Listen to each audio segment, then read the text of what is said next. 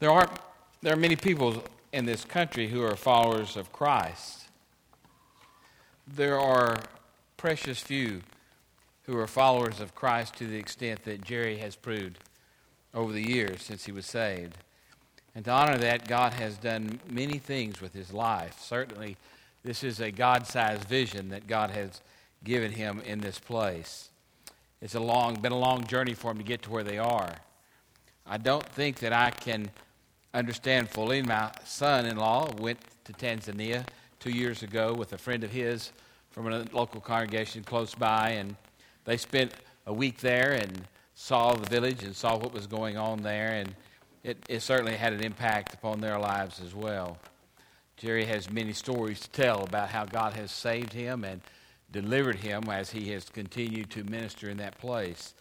Now, for us, when we talk about being delivered, and when we talk about God being our refuge, we sometimes tell stories that are, have impacted our lives and how we have felt about them. And as we search for the answer to the question, where is security to be found in this, this world, uh, we have to ask ourselves the, the question whom do we trust? Who is it that we can go to who can be our refuge? Now, some who heard last Sunday's uh, sermon were a little bit concerned about the fact that I, I said statements like God is not choosing to directly cause every event that goes on in heaven and on the earth. And God is not one who has thrown aside the free will of human beings often. And for many, that was a disturbing thing for a pastor to say because we all l- want to live with the idea and the theology that says God is our refuge and our strength and that God can be counted on to enter into our lives.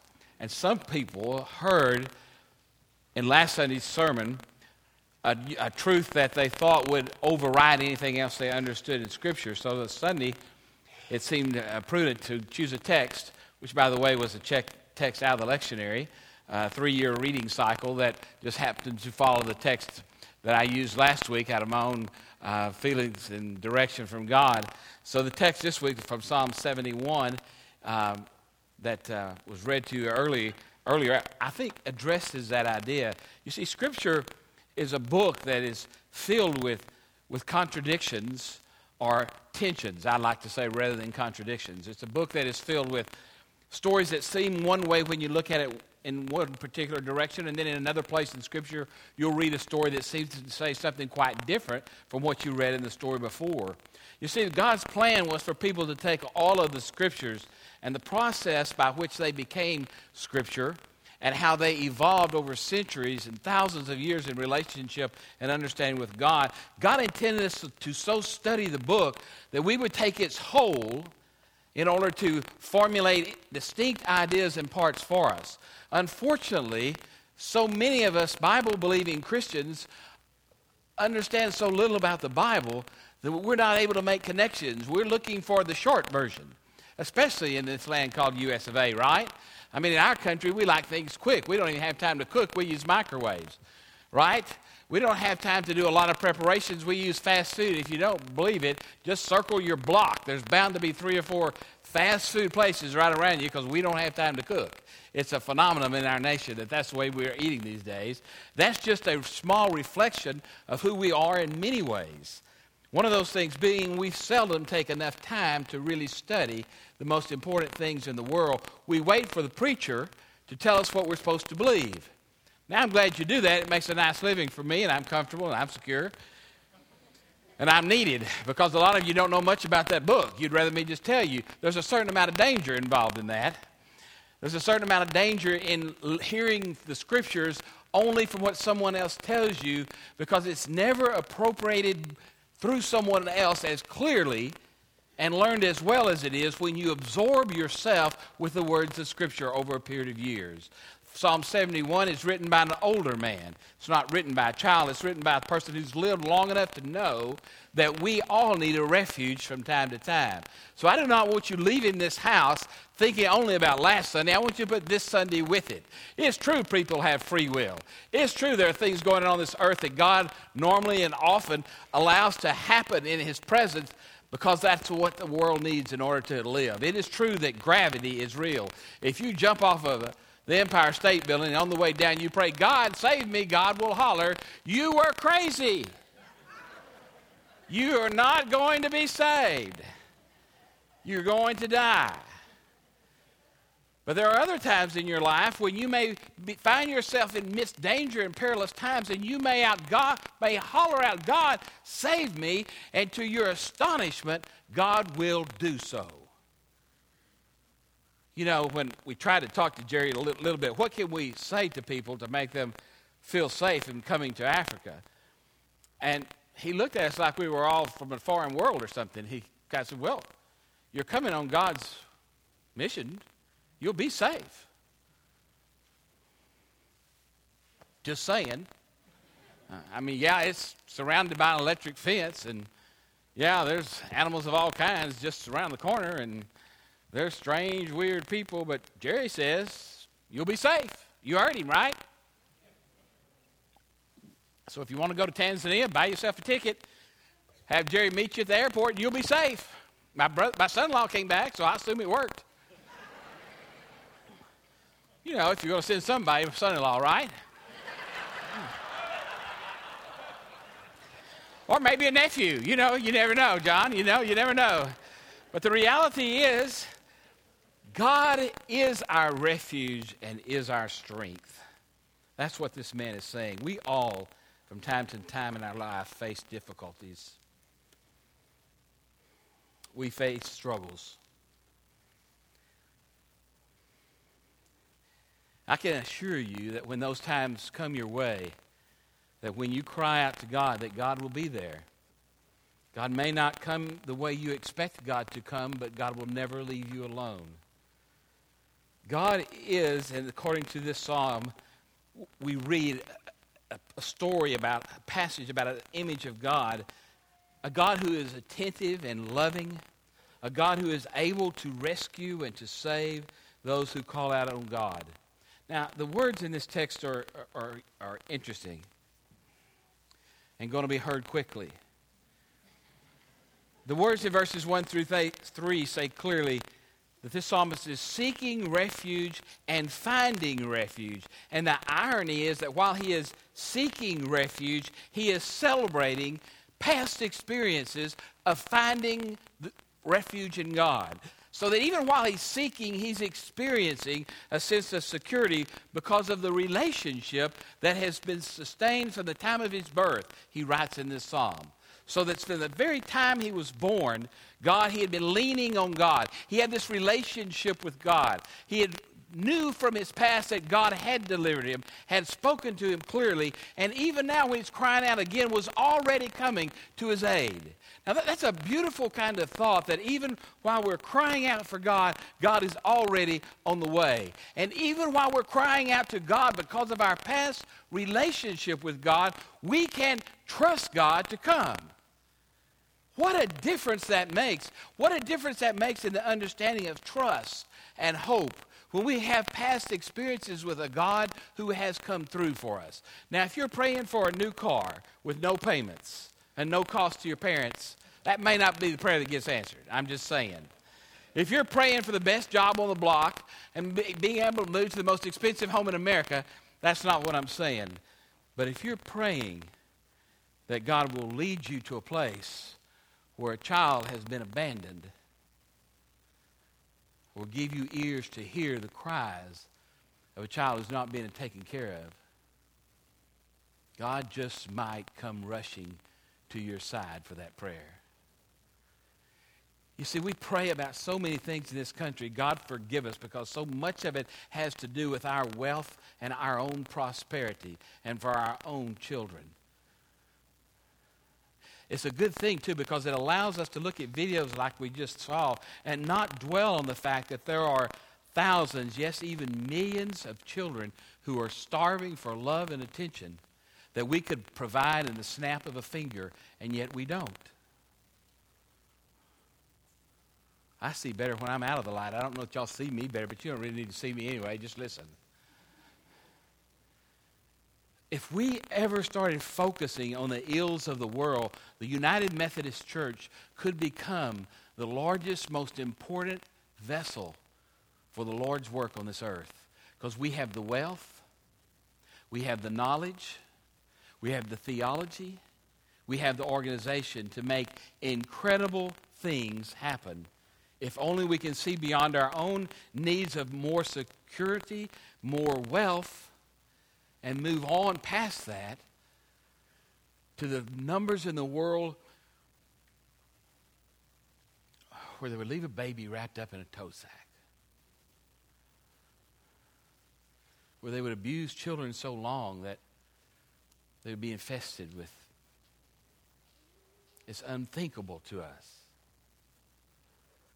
And even in a church of believers as small as us, and even when we are so involved in so many mission ministries, I know some of you are probably saying, Doug, you know we already have a page full of ministries. Eh? Yeah, I know. And that's why I came to ask you to think about doing another one. Because so many congregations won't do even one. But you have a heart and a calling to be in mission. You even have your own school. You're the only United Methodist school in the state that is approved by the University Senate and the United Methodist Church. You're the only church, probably of your size, that dares to go into the world with the vigor you go into all the nations you go. You do that because you have a love for others, because you see yourself as a hand of God to rescue people who are seeking a refuge. Now, in that word, refuge, if you go back and look closely at that, that it's not just about a wall. In fact, when he says, You're my rock, the word rock there in the Old Testament is largely used not to mean just a huge boulder or a place of defense, but rather it is also meant a force from which deliverance can come. And that's the, that's the passage that, that is why it's used so often in the scriptures. God wants you to understand that God is not just about running and hiding behind God's robe but God is a God who comes out from behind what is around God in order to reach out into the world to save people. That's how that shepherd wondered Why he wandered into the presence of this baby who was still alive. Because God wanted to save baby Moses. What's Moses going to do? I have no clue and neither does Moses. Right now, he's just goo gooing and agagaing and being raised by in a great big family where he's loved and cared for by Jerry and Tammy and all the workers. Instead of dying and useless in a shallow, neglected grave. God wants us to move beyond where we are he says, You are my hope and you are my trust. Hope, trust together make us difference. He said, I have learned since my birth, and therefore my praise is continually of you. I praise God that somebody is as crazy as Jerry is. Jerry is a crazy man. I'm so glad that I met a crazy man because they're hard to come by. We live in a world of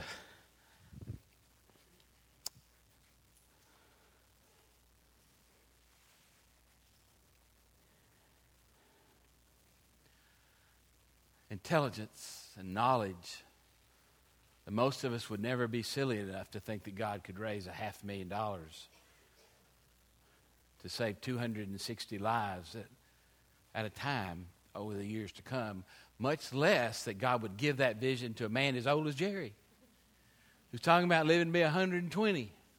He's serious about that, too. Can you imagine what he'll be like when he's 120? I, I, he must have been reading the book of Genesis or something. You know, the story of Abram and Sarah having that baby when they were. God couldn't be doing something like that again, could he?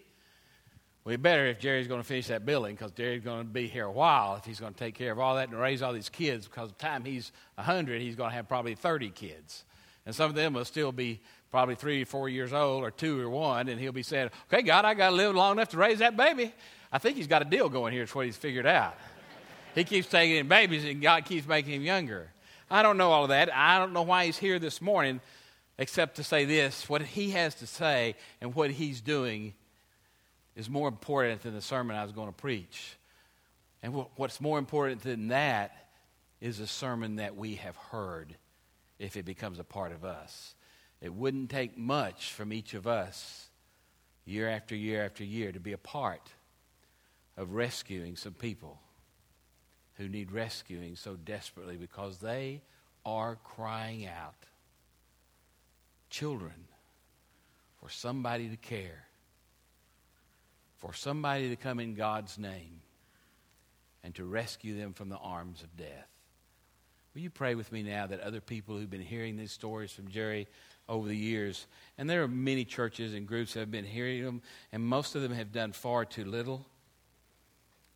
They have sacrificed far too little in order to save in this place where there's so many children who could be the change agents for a whole new land, a whole new way of thinking in the place where they were born.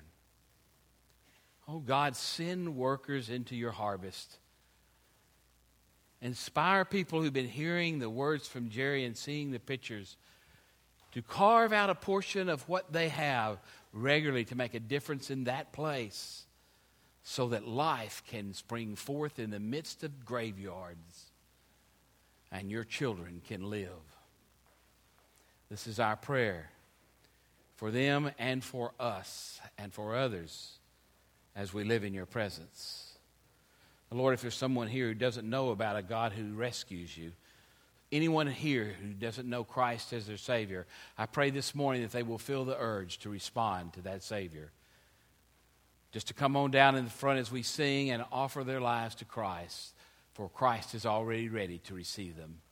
If there's anyone here, Lord, who doesn't have a church home, anyone here who's wandering as an individual rather than as a part of a body of Christ where strength and understanding and commitment are learned, let them know that this church family is ready to receive them as a part of this body of believers.